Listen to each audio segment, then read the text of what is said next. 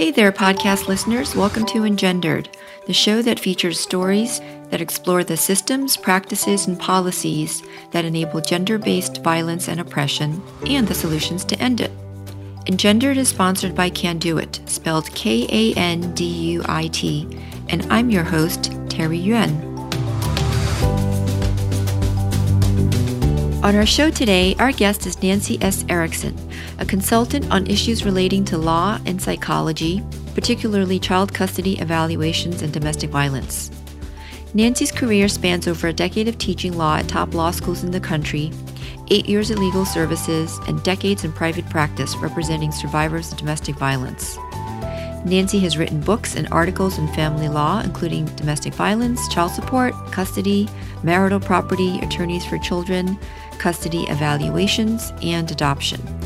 She is currently researching and writing on custody issues, especially custody evaluations, laws regarding custody in cases where there have been domestic violence, and the use of parental alienation theories against parents who are attempting to protect their children or themselves from abuse.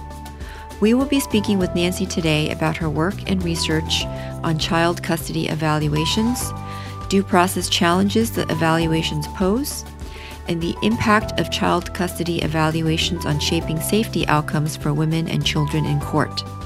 We will also be speaking with Nancy about a recent case she contributed to that, on its surface, has positive implications for both same sex parents and domestic violence survivors. Welcome, Nancy. Thank you for being on our show. I'm glad to be here. So, let's start with your background. How did you become involved in a full career working with survivors of domestic violence or battered women, as the phrase was coined years ago? Well, when I went to law school, it was for the purpose of becoming an attorney working in the area of employment discrimination because the situation back then in 1970 was very bad for women in employment the Title VII of the Civil Rights Act had just been passed that bans discrimination on the basis of sex. However, it was not really being put into effect. So I went to law school for that purpose after being in the women's movement. Let's see, 69, 70. So I went to law school in 1970.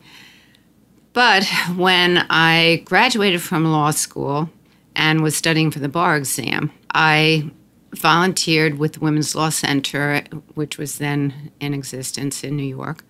And I expected that a lot of the women who called would be calling about employment discrimination matters. Almost no one called about employment discrimination. Most of the calls were about family law. So I realized that if I really wanted to help women, I would have to go into the family law field, which I did. I had a brief sojourn at a midtown law firm, which I didn't like. Then I went into teaching, and I, my main fields were family law and sex discrimination law. I didn't know anything about domestic violence. I had the usual preconceptions that most people had, which are why doesn't she just leave? There must be something wrong with her that kind of stuff.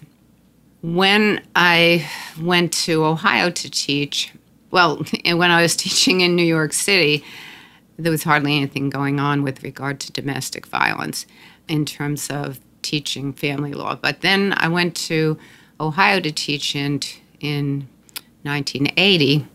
And when I got to the part of the curriculum in family law that had to do with domestic violence, I thought, I really don't know anything about this. I can't really teach this. So I asked my student assistant, Catherine Hyde, if she would get somebody from the domestic violence program in Columbus, Ohio, to come in for that lecture, part of the curriculum. And she did.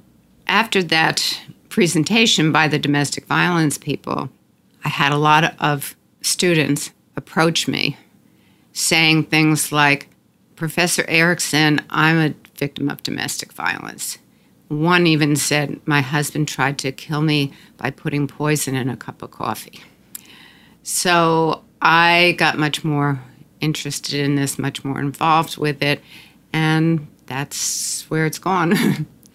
so, at some point, you were working in um, victim services, legal services in, in yes. New York City, yes. and those were for women who were unable to afford representation, so low income women. Yes. Is that correct? Low income people, but oh. most low income people are, are women, or more in low income people are women. Yes. And then over the years, you've expanded your client base to work with clients of all economic backgrounds. So I'm just curious was there any difference in terms of the cases that you were seeing amongst those who were low income versus others? Were there differences in the way the abuse happened in their lives or trends that, you know, you found significant? I don't think so except for the fact that the more educated abusers knew that they should not actually physically harm their partners so that it would leave evidence of their abuse.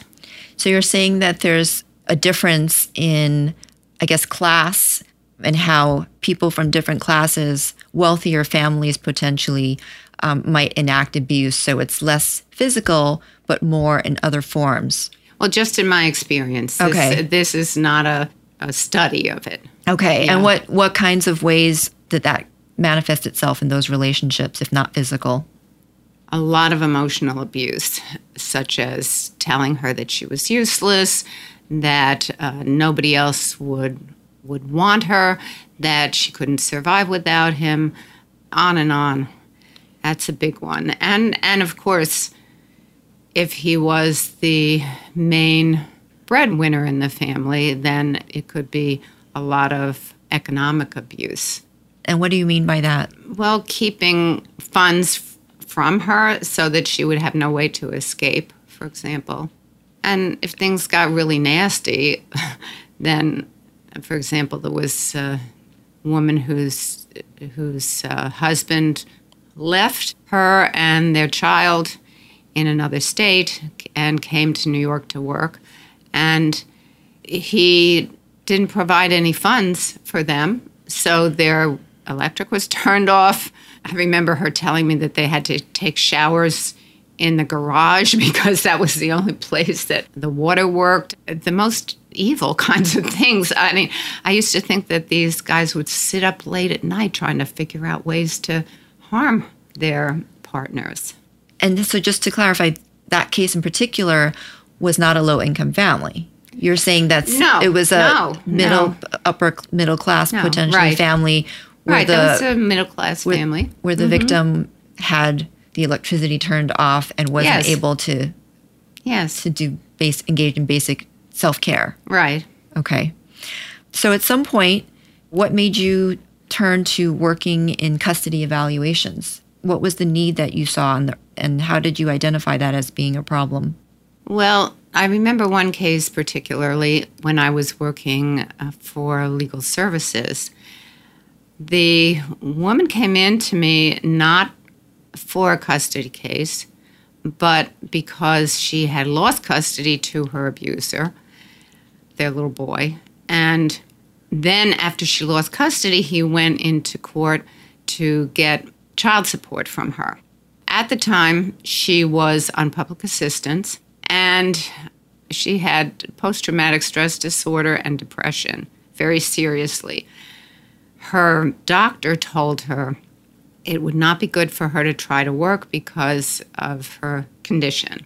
So he sued her for the the husband, soon to be ex-husband, sued her for child support, and she went into court. She, in New York, you have a right to an attorney in some kinds of matters, but not a child support case where you are simply the respondent. Uh, from whom child support is being sought. If the petitioner, the, the one seeking the support, is trying to throw you in jail, then you do have a right to counsel.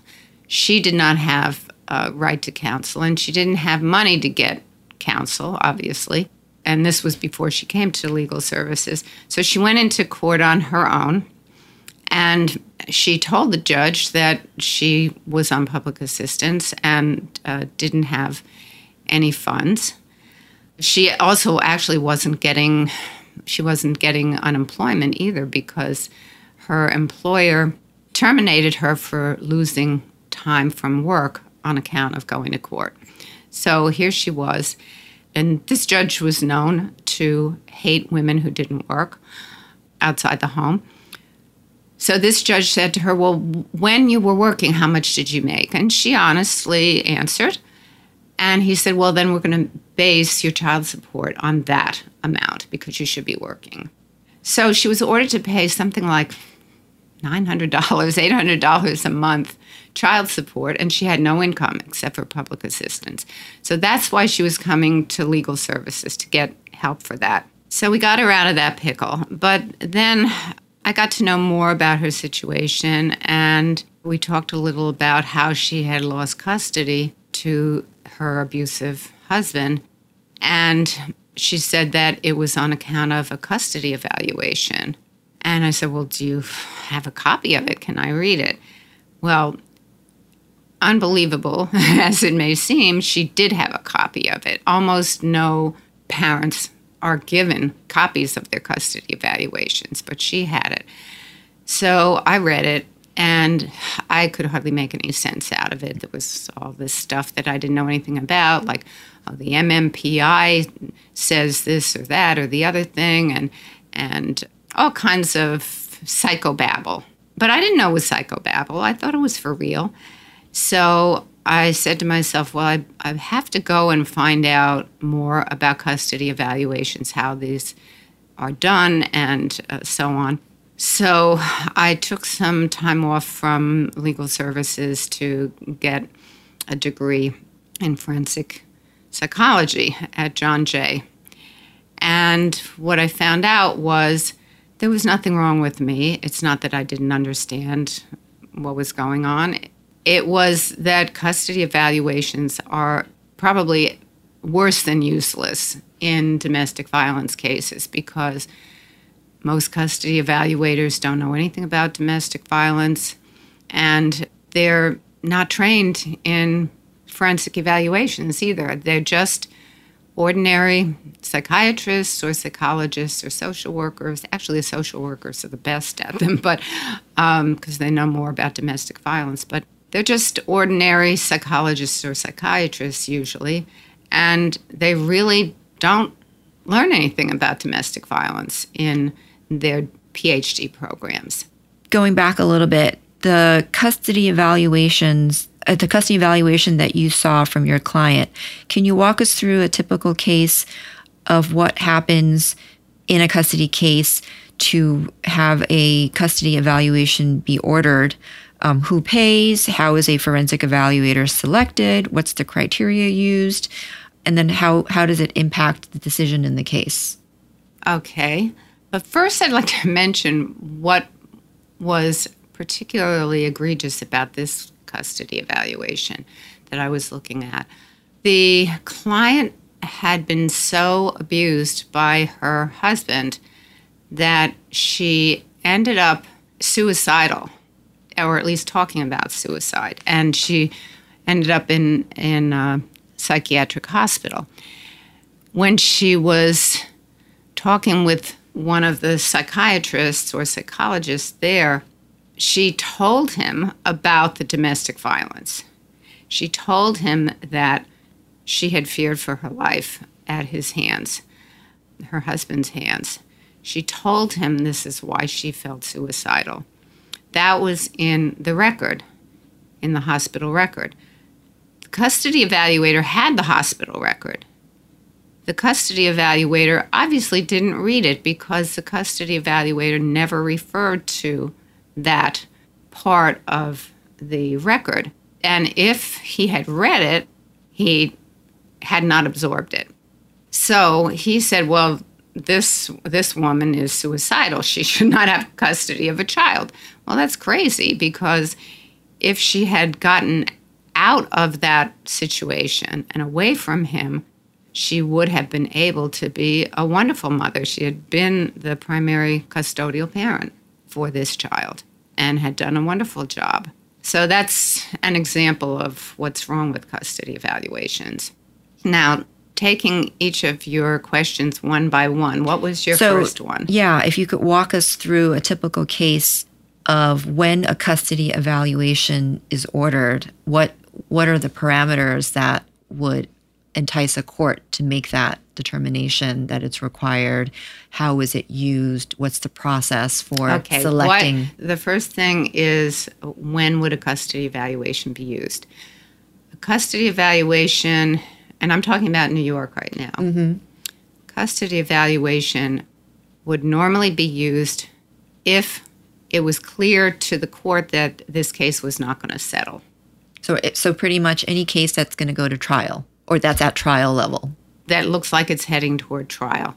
Now, that's not all the judges, because, for example, Judge Fields, retired now, Marjory Fields, specifically would, would not order a custody evaluation in any case unless there was something to be investigated by someone who had mental health background. Otherwise, she would just go to trial. That's the way most cases are decided. You have a trial. But the pressures on our court system, and probably all court systems in the United States, um, especially family courts, are such that there is no way to have a trial in every case that needs one. So, like in criminal court, where criminal defendants are pressured to take a plea, in family courts, the parents are pressured to settle by having a custody evaluation. Then, whichever one is disfavored by the custody evaluator, of course, will want to settle, um, or her attorney will want her to settle, saying that if we go to trial, you could possibly get a worse situation than the custody evaluator has recommended. So basically, it's to force people to settle. And and you use the pronoun her. Um, is that indicative of some of the trends in terms of? Yes. Uh, uh how, what do you mean yes. by that? Well, I think that custody evaluators and judges are bending over backwards in favor of fathers. Now, people don't believe this. They think that all judges are biased in favor of mothers in custody cases. It's absolutely not true. The treatment of mothers and fathers in cases by judges and custody evaluators is very biased a mother who has been the primary caretaker parent of the child used to be given some kind of preference, which makes sense. If this person has been the parent who's taken care of the child, then this person has the knowledge about the child and the experience in caring for the child that the child needs. And, and it's supposed to be the best interests of the child, not the best interests, interests of the parents that are to be given the most weight, given all weight. But the judges don't do that anymore. The judges do not give preference to the person who's been the primary caretaker.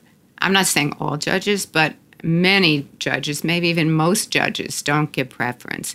They want to seem as though they are totally sex neutral in terms of um, their judgments. So number one, if a if a father comes forth and wants custody, he's viewed as this paragon of virtue because a lot of men don't want custody. And a lot of men, let's say it's a, a non marital situation, a lot of men don't want to have anything to do with the family because they don't want to have to pay child support. And they certainly don't want to take care of a child. But so the ones who do are viewed as extraordinary, wonderful. They're not trying to escape their obligations. They really love children. And so the merest thing that they do is blown up out of proportion. If if the guy puts a bowl of cereal in front of the child and pours milk on it in the morning, he is viewed as a terrific father, whereas the the woman, the the mother who's who who's taken care of the child all of the child's life is viewed as on an equal basis. So, just to clarify, you're making this generalization for cases that go to trial in general or just cases that you work with with domestic violence allegations? All cases. All cases. Okay. Yeah. And then so getting back to my question in terms of the process for the forensic or the custody evaluator um, what happens um, in terms of distribution of who's paying, you know, and, the, and who determines the scope of the evaluation? Are those things that the court decides? Do the litigants have some say in that?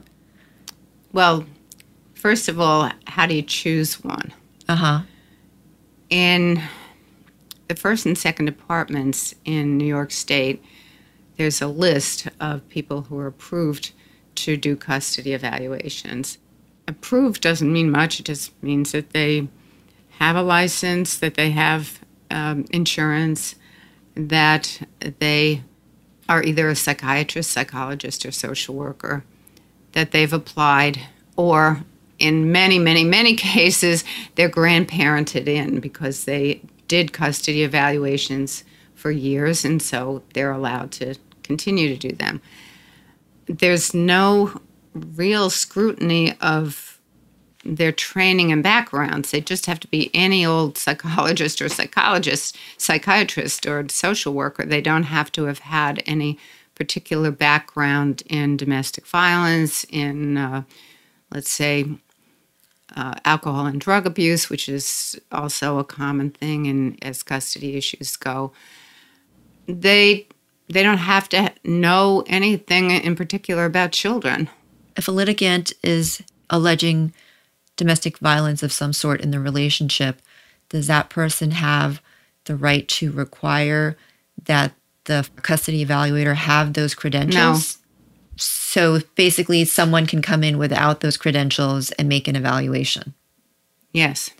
Okay. And, and there are very, very, very few and, eh, custody evaluators who know anything much about domestic violence. So, how much weight is given to those reports then by the judge? If that person well, doesn't. First of all, how much weight is given by the parents? The parents know that this person is likely to testify. They know what the outcome of their case may be because quite often the judge will simply accept the recommendation of the custody evaluator. So the one who is at a disadvantage her or his attorney will want to settle this and will warn the client you're not going to get you're likely not going to get anything better than what this custody evaluator has recommended so you should settle. So you get a lot of people settling for what they really don't think is in the child's best interests. For example unsupervised visitation to an abuser as long as they get custody something like that, um, and they they feel like they have no choice. They better settle. And you said earlier in the example of the client you had at Legal Services who provided the custody evaluation for you to review that there were tests in there um, that weren't relevant. And how, how so? Well, there is no test for parenting ability. The tests that are used in custody evaluations are usually just run of the mill psychological tests, such as the most common one is the MMPI. Well, the MMPI is useful for someone who is treating a patient because the MMPI can give some hints as to what the person's issues are. It will not tell you what that person's issues are necessarily, but it'll give you some hints and you you work with that and you work with the patient over a long period of time and uh, hopefully that leads to healing whatever problems the, the person has. It's not meant, and it specifically says it's not meant to be a forensic instrument. Um, now they they used to use other ones that are even worse, like the Rorschach ink blot test. They really only, as I said, give hints. They don't tell you really what the person's issues really are, and there's no way to to determine through an MMPI or any of the other instruments unless the person is like psychotic. I see. So, getting back to the process of the custody evaluations, you also mentioned that it was unusual for your client to be able to see or have a copy of her own report. What's the typical scenario in which a custody evaluation is distributed? What are the rights of a litigant? Well, so far in New York City, what usually happens is the judge will order that each of the attorneys, including the attorney for the child, will get a copy of the evaluation. The attorney then is permitted to allow the client to read it, but it has to be under supervision so that the client does not take pictures of it with the with the cell phone or something like that. The client is not allowed to the parent is not allowed to have a copy of it. That is just New York City. Around the state, things are in total chaos. For example, I had a case in Suffolk County where the judge did not allow the attorneys to have copies. And this is you know, throughout the state, it's it's a judge by judge thing. So the judge may require the attorney, as I was required in Suffolk County, to go into the court. In other words, to travel from Brooklyn to Suffolk County to sit down with a 110 page report and to try to absorb that and to try to dis- then be able to discuss it with my client, which was clearly impossible. So, what happens in pro se cases when a litigant is representing himself or herself? That's the worst. Well, let me let me go back a second. There are some parts of the state where the client is not a, allowed to read the, the evaluation, including Suffolk and, and some other places. In that case, it is really, really difficult because the client may, if unrepresented, may be told, okay, we'll make an exception, you can read it, but you have to go into court to read it, and you will not get a copy of it. You may or may not get a co- get an actual physical copy of it when you are in court for a trial. Let me see if I'm representing this right in criminal trials, you have a right to access evidence that's being used to inform the ultimate decision of your case. But you're saying that in family court, with respect to custody evaluations, the differing levels of access exist both in New York City and across the state. So, how does that impact due process rights for the litigants? I think it's a total violation of due process. And there's a bill in the legislature now uh, introduced by Weinstein and others that would correct this, that would allow each, or would require that the parents be given copies. So you're referring uh, the attorneys, the attorneys and the parents be given copies. So you're referring to New York State Assemblywoman Helen Weinstein, Helene, Helene yes. Weinstein, who sponsored Assembly Bill 1533. What's the status of that bill now? I really don't know. It's been criticized by some judges, some lawyers, some psychologists, but it has been favorably reported on by people who really know the area of custody evaluation, such as Tim Tippins. So I don't know where it is now, frankly. Well, if the bill were to be passed, what kind of impact do you anticipate it having on these cases? Do you do you think it's going to be significant, or is it just really is something that is paying lip service to a process that in itself seems very flawed? Well, the process is extremely flawed, and I don't think custody evaluations are generally useful. uh, at all. I think if you if you have a case in which, as Judge Field used to handle them, if you have if you have a case in which there's a serious allegation of some real issue, like domestic violence, like alcohol or drug abuse, mental illness, then they may be useful. But in the ordinary run of the mill case, I don't think that they are really useful to the court except to get rid of cases. I see. So, in the absence of a bill, what kind of recourse does a litigant have to hold the forensic evaluator accountable or to hold the court accountable for using or introducing a piece of evidence that may have been flawed? Not much. Almost nothing if the person is low income. If the parent is high income enough, the parent can hire somebody to do a review of the custody evaluation and to give that critique to the attorney. And the the high income parent could even hire a second individual to testify.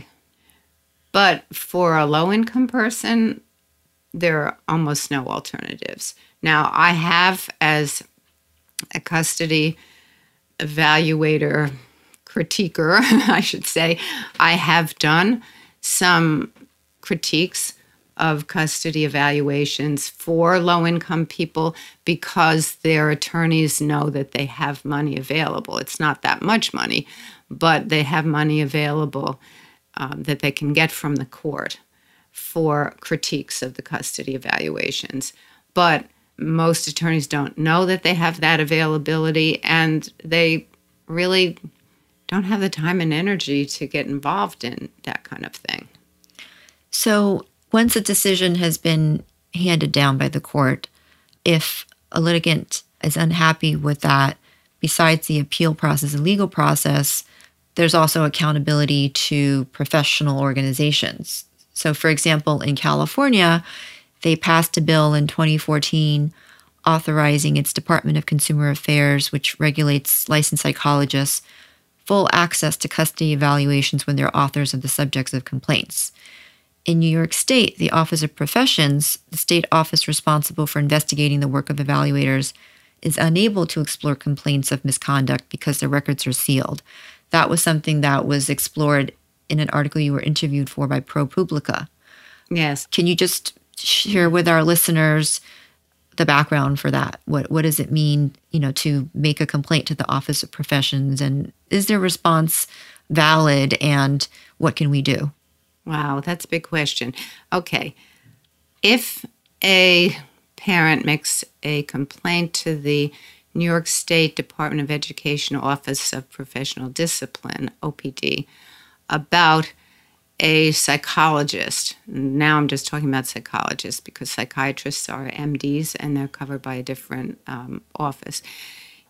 The Office of Professional Discipline will reply, Sorry, we cannot investigate this because we don't have access to the custody evaluation. That custody evaluation is under the control of the court. And all we can do is contact the court and ask the court for a copy of the custody evaluation and the testimony of the evaluator and anything else that's related to the custody evaluation. And they won't give it to us. So our hands are tied. Now, of course, that means that there are custody evaluators psychologists who did this work for years and decades and were never called to task. Now, one or two of them are no longer on the list of approved custody evaluators, and we have never been able to find out whether they took themselves off the list because of the complaints made against them or because they were taken off the list. But it wouldn't have been the complaints to OPD that would have gotten them off the list. It might have been the complaints made to the appellate division against them, which is a different route of making a complaint. But um, that's where we have a problem. The OPD says, sorry, we can't investigate because we don't have the uh, materials that we need. And so far, um, we've gotten nowhere with trying to persuade them that this is their job. They've got to do it. Now, there is some legislation pending that has not been introduced yet, which I really can't discuss, but it would solve this problem. What happens if you were to submit the copy of the evaluation, if you happen to have it as a litigant or as an attorney from your attorney, and you had, you know, proof from the transcripts, which you can order from the court? If you were to submit those materials, would OPD consider reviewing it? So far, we have not gotten any success with that. So you're saying even with evidence, they're refusing right. to. If, if you only have the custody evaluation, we haven't seen success in that. Now, people can't afford to get transcripts. I don't know if the ordinary public knows how much cost to get a transcript. That's another of my pet peeves. It's over a dollar per page, and these could go on for hundreds of pages. What they have in New Jersey, for example, is if you're having a hearing, it's recorded, and for about 10 or 15 dollars you can buy that recording. Now that's not official because that's not a transcript, but at least you can get a clue as to what might be something that you need to have transcribed. Now, I, I also want to mention how important, you know, getting back to the issue of due process, how important it is for the parent to have a copy. The reason is that the parent and the attorney have to read the custody evaluation many, many, many, many times and take notes and take notice of areas where they might need to get witnesses to testify against the custody evaluator, for example. And a, a good example of this was with a, a client that I had in legal services who, before she came to us, her ex husband was trying to get custody of their son, a different one from the one I spoke about before. The parents had negotiated for a long period of time and had agreed that the mother would get custody. But about a year later, the father turned around and he said that he wanted to get custody. So he filed for a change of custody. And a custody evaluator was appointed and said in her report that the pediatrician had stated something bad about the mother. Well, this mother was very dedicated and persistent. She went and sat, she had no attorney for this. She went and sat in the court hours and hours and hours and read the custody evaluation, which most people can't do. They can't take off from work for days to go and sit in court when the court has somebody to watch them. And, and that's not all the time. So she went in and she read it, and she read this part about the custody evaluator said that the pediatrician said, which is already hearsay, right? Something bad about her. And so she went to talk with the pediatrician because she was on very good terms with the pediatrician. She knew the pediatrician never would have said any such thing about her. And so she discussed this with the pediatrician, and the pediatrician said, Of course, I didn't say that. That's ridiculous. Now, the mother might never have known that if she had not been able to read the evaluation and if she had not been able to read it very carefully and take notes as to who said what. So, with the current situation where we have, for example, judges who say, well, the attorney can have a copy or the attorney can read it, but can't show it to the parent, it's up to the attorney then to figure out what is important. The attorney can't figure out what's important. The attorney hasn't lived the client's life. The client is the only one, the only one who knows whether what's in that evaluation is correct or not. And just, you know, in terms of the topic of custody evaluations as a tool for evaluating quote unquote mental health in the parents, what's the background for that? Why is there a process to even evaluate mental health in these domestic violence cases that you're working with? Is it related to a history of thinking that domestic violence is a function of mental health issues? I, am not well, yes, clear. in a very sick way, it is related. In the old days, basically everybody thought that if a woman was in a domestic violence situation, it's because she was uh, mentally ill, that she must have some mental illness that causes her to like being abused or um, something was wrong with her. And then it became apparent that that's not the case, that any person can be abused. It's a matter of abusers.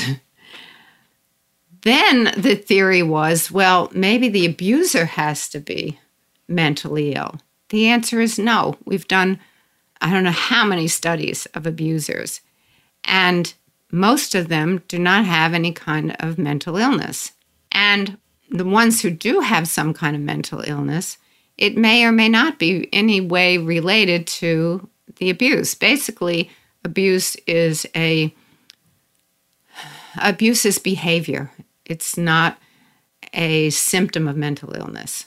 There is there is no way that you can tell by a custody evaluation that person will is abusive. So basically what I'm hearing you say is that really there's no place for mental health evaluations in the form of custody evaluations in custody courts. Is that right? Yes, except perhaps perhaps in very limited circumstances, like Doc, like uh, Judge Fields was suggesting. But then you'd have to have somebody super trained in the particular area. If dad says that mom is an alcoholic, abuses drugs, whatever, then the person doing the evaluation would have to be very, very proficient in that area. If mom says that dad is a psychopath, then you might have to do a have somebody who really knows about psychopaths and can use the tests such as the PCLR that do come close to predicting whether this person is a psychopath or not. But an ordinary psychologist or psychiatrist wouldn't know any of this. I see. Okay, so I want to turn now to a case that you worked on an amicus brief in conjunction with Sanctuary for Families, the Brooke SB versus Elizabeth CC case. On the surface, the case appeared to be relevant to only same sex parents and to non biological and non adoptive parent custody cases. But can you walk us through briefly the background of the case and how its decision impacted domestic violence victims and survivors? Yes, this is very interesting. This case started um, long before New York and other states allowed same sex marriage. But obviously, before that time, lots of same sex partners had been living together, they'd been having children together, they'd been entering into ceremonies together to show their love for each other, but they weren't allowed to get married. So that was the background of, of this case. Uh, Brooke and Elizabeth lived together. They decided to have children. They decided that Elizabeth would be the one who would have the child through artificial insemination, but they both would raise it for a few years and then they split up. And for a while, I think it was two years or so, they shared custody of the child. Then Elizabeth decided that she didn't want Brooke to have any contact with the child anymore. So Brooke sued for custody or visitation. And the court said, Well, sorry, but you're not a parent. So you don't even have standing to come into court and ask for custody or visitation. It was appealed to the appellate division. And the appellate division said, You're not a parent. It was appealed again to the Court of Appeals, which is the highest court in New York State. And this was the third time that the Court of Appeals had been presented with the basically the exact same uh, issue. in the previous two cases, the Court of Appeals had said, sorry, you're not a parent. In this case, the court was clearly presented with evidence that Brooke had acted in all ways like a parent and that there had been a clear promise between the two of them, even though they were not married, that they would have this child together, raise the child together. Times had changed. By the time this came up to the Court of Appeals, the United States Supreme Court had decided that states could not prohibit same sex marriages. And even before that, the state of New York had passed same sex marriage laws.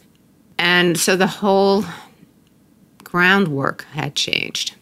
The question was then how far was the Court of Appeals going to go? Was it going to say, well, in this particular case, we're going to hold that the non biological, non adoptive mother is a parent and can have standing? Or are they going to go farther and make a much broader decision? A lot of advocates were advocating for a much broader definition, which we'll call functional parent which would have allowed anyone who acted as a parent toward the child to seek parental status.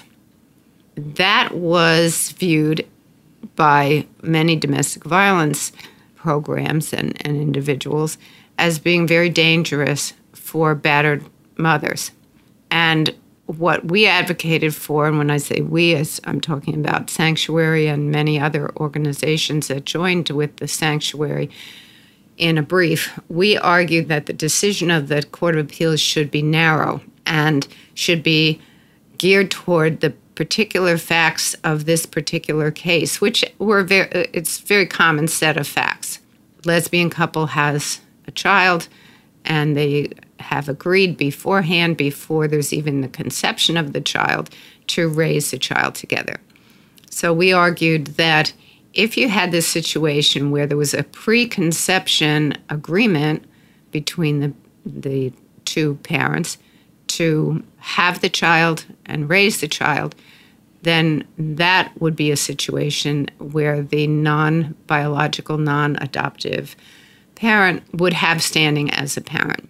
The reason why this was important for domestic violence survivors was that if the court went farther and adopted the theory of functional parent, then, for example, you could have a single mother with a child or, or more who, when the child is two years old or whatever, enters into a relationship with another person, usually a male. They live together, and the child may view the new person as a father figure. And if that person turns out to be abusive and the, the mother then breaks up with that person, that person, under the functional parent theory, could get the right to sue for custody or visitation. That would be extremely dangerous. It's bad enough when the battered mother has to respond to a custody case because she was married to the abuser. And so this is his child. Or she was not married to him, but this is his biological child. Then she has no choice. She has to go through this horrendous battle with him over custody to add to that more abusers who can seek to get custody or visitation would be horrendous for battered women. They would certainly be leery of getting involved with anybody because you can never know who might be abusive. So, for example, in one of the two previous cases that made their way to the Court of Appeals, in one of those cases, the organization Single Mothers by Choice put in an amicus brief, and they said, for these same reasons, that uh, the functional parent theory should not be used. In the Brooke SB case, the sanctuary brief was written with that argument that yes, this particular mother, Brooke, Brooke SB, should be viewed as a parent and should have the right to sue for custody or visitation. Because before the child was even conceived, the two people entered into an agreement as to the conception of the child, as to the raising of the child, just as though they were married. And fortunately, our view won over in the Court of Appeals. So, to summarize what you're saying, if a person can prove that there's a preconception agreement where the partners would raise the child together in New York State, then they have standing um, even if they're non biological or non adoptive parent. Is that correct? Right. What about step parents? Step parents are, by definition, parents who came in later. They are not parents who, before the child was born, decided to conceive a child with with somebody else.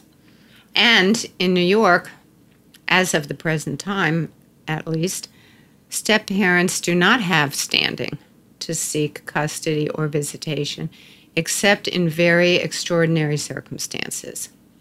Okay. So, do you consider this case to be a victory for battered mothers, or is this just a temporary win? Well, it's a temporary victory. I have hopes that it will be clear to the courts that we don't need functional parenthood theory in New York. We don't need it because most of the people who would be affected are people who would fall under the preconception agreement decision in Brooke SB v. Elizabeth. So they wouldn't need to look for any kind of uh, functional parent theory. So, as we turn to the end of our conversation, uh, in the spirit of Inside the Actors Studio, James Lipton's questionnaire, I've created an engendered questionnaire for all of our guests. So, the first question is What is at stake in this struggle to end gender based violence and oppression? What is at stake is our entire human existence. We know that the world is becoming overpopulated. We know that very serious changes have to be made in the world in order to simply survive because of environmental changes that we are bringing about. And we know that women who are educated and will have fewer children, they'll raise them to be more educated, to be healthier.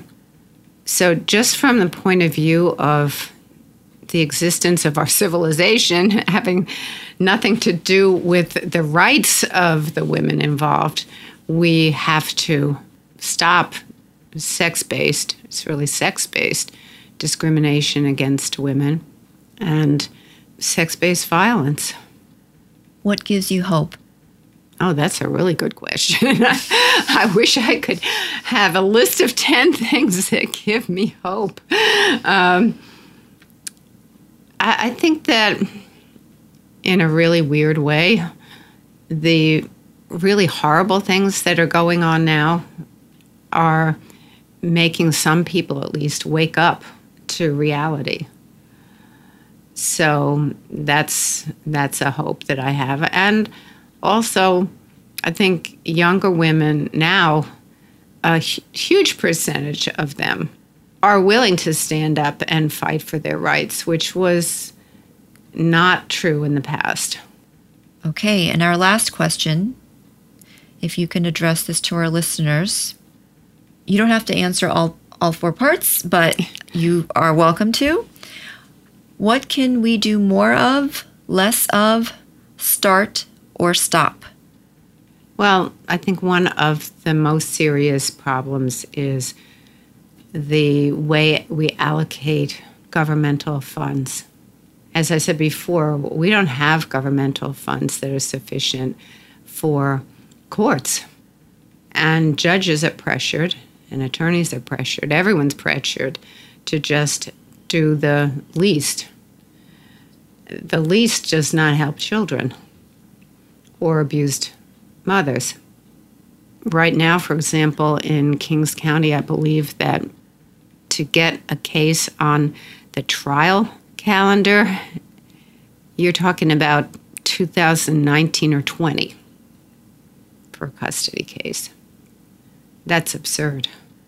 And what happens, as I mentioned, is that women are pressured into settlements that are not good for children and not good for the mothers. So we have to invest. And this is a big problem in times like this where the pressure is toward less tax being collected and less money being given to all governmental functions. All right. Well, thank you, Nancy. It's been great talking with you, and hopefully you'll come back. Thank you. It's been good talking with you. Thank you for listening to this episode of Engendered. The show is sponsored by Canduit. The mission of Canduit is to connect human service providers with the resources they need to empower their clients to be safe, healthy, housed, educated, employed, advised, and secure. Canduit helps to bridge the service gap and can be found at kanduit.com. Canduit. I'd love to get your feedback and hear any questions or suggestions you may have for the show. Please email us at engenderedpodcast at gmail.com with your questions. Until next time, I'm your host, Terry Yuen. Thank you.